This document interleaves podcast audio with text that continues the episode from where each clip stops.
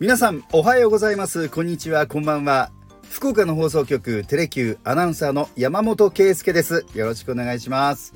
さあこの山モーターズ前回までは KBC 九州朝日放送井内洋平アナウンサーとのコラボスペシャルを5回にわたってお届けしてまいりました。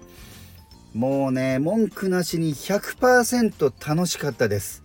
まだ聞いていない方はぜひ遡って何回でも聞いていただきたいと思います。今回はそのコラボスペシャルをちょっと振り返ってみたいと思います。暑い時は「テレキュラジオ」寒い時も「テレキュラジオ」家でも外でもどこでも聞ける。ちょうどいいぬくもり「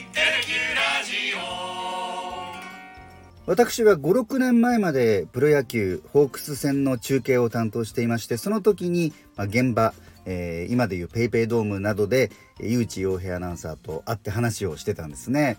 で彼は私より17歳年下で今この3月の時点では30歳ということで。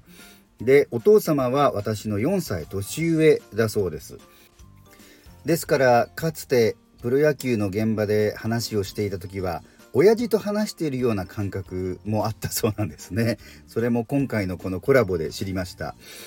で、えー、ただその時はお互い車好きであるっていうことは知らなくてそれこそもうここ12年ぐらいかな SNS とかラジオとかで彼が車好きであることを知ってそれでこのヤマモーターズでコラボができたらいいなというふうに思いました。で食事を一度してまあじっくり時間をかけて、まあ、車に関するトークのネタをですね、えー、たくさんこう出し合ってそれで、えー、KBC さんそしてテレキュそれぞれで社内調整をしてコラボレーションが実現したということでございました。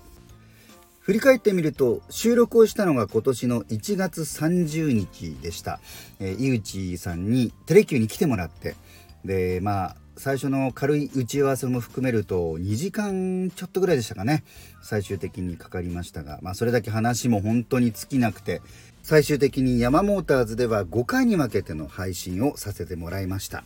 その第1回は2月の5日配信分でしたね。やはり17歳の差があると車好きとしてのその例えば小学生の時に好きだった車みたいなの全くラインナップが当然違うのでその話で最初は盛り上がりましたね。例えば私が20代半ばの時に乗っていた実際に持っていた車彼にとってはもうやや伝説の1台だったりするんですよね。さあそして第2回2月12日配信は車離れ若い世代の車離れと言われてもかなり経ちますけれどもね、えー、やはり井内さんにとっても周りの同世代はさほど車好きは多くないということなんですがそんな彼が何で車好きになったのかというところはやはりお父様の影響があったそうなんですね。で小さい頃は夜こう光っている前の車のテールランプの形だけを見て車種を当てたりとかさらには私はそこまでやらなかったんですけどミニカーにいろいろこうね手を施していろいろアレンジしたりとかいうこともあったということでした。2月19日に配信した第3回では、まあ、車の何フェチですかという話で、えー、盛り上がったんですがまあ鉄道だったらね乗り鉄とか撮り鉄音鉄などありますけれども、まあ、ゆうちさんの場合は圧倒的に、まあ、車好きとしてはもう運転乗ること、まあ、乗り車運車だという話でしたね。でこれもね私はそこまでしないなと思ったんですけどあのー、1日もう7時間とか8時間とか場合によっては運転しても全然平気だということでまあ、高速ですと2時間ぐらいで行けるところを、まあ、運転して楽しいようなね、まあ、九州はたくさんそういうドライブして楽しい場所、ま景色のいい場所とかもありますからそういうところをもう本当に下道をひたすら行って、えー、運転を楽しんでいるということでございました。第4回は2月26日配信。えー、彼が今 KBC ラジオお昼の番組パオンで各週で、えー、車のコーナーを担当しているんですけれどもそのお話。でその中で、えー、レースのスーパー GT というものがあるんですけれども、えー、そのことも詳しく教えてもらいましたし初めてサーキットで、えー、レースを観戦した時のちょっと彼に起きた異変そんなこともありましたね。で第5回3月5日配信分はそのレースサーキットの話からさらに発展しまして車のゲームのこと。これも彼は詳しかったですね。代表的な車のゲームの一つがプレイステーションのグランツーリスモ。もう最新のものはねあのー、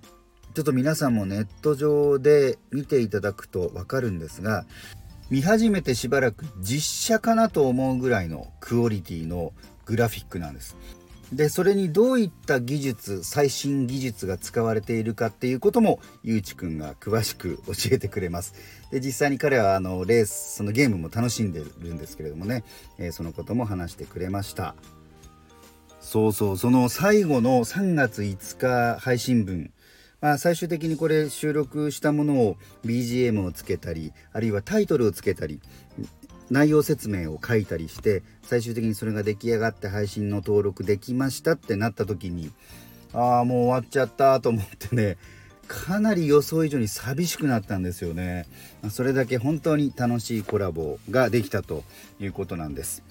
さあ今回の「井内スペシャル」なんですが実はヤマモーターズ始まって以来の驚異的な再生回数になりました。皆さんありがとうございます。まあ、この背景にはですねおそらくやはり KBC ラジオパオンでかなりしっかりと取り上げていただいたことこれが大きかったんじゃないかなと思っております。その1月の終わりにこのコラボスペシャルを収録したその週のパオンで、えー、話題にしてくださいましてね。まあ、沢田浩二さんはじめ皆さんがこのテレキューラジオのこともそうだしありがたいことにこの私山本圭介のことも結構話題にしてくださいまして本当に嬉しかったですねパオーンでね自分のことが話に出てくるなんて夢にも思いませんでしたまあこのようなこう垣根を越えた同業者同士の横のつながりって独特の魅力楽しさがねあるんですよね。それはオフィシャルなイベントでご一緒する時もそうですしもう個人的にね少人数で食事をする時もそうなんですけれどもなんかこう仕事の魅力を再確認できるんですよね。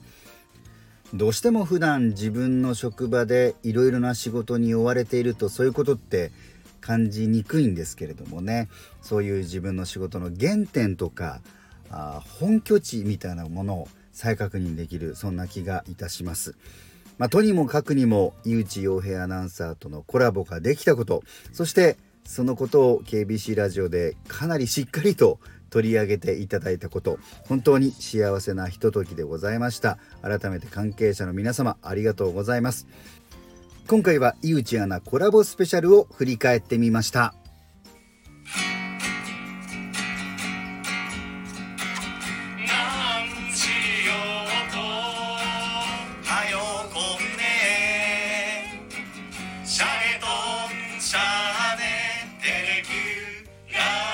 つな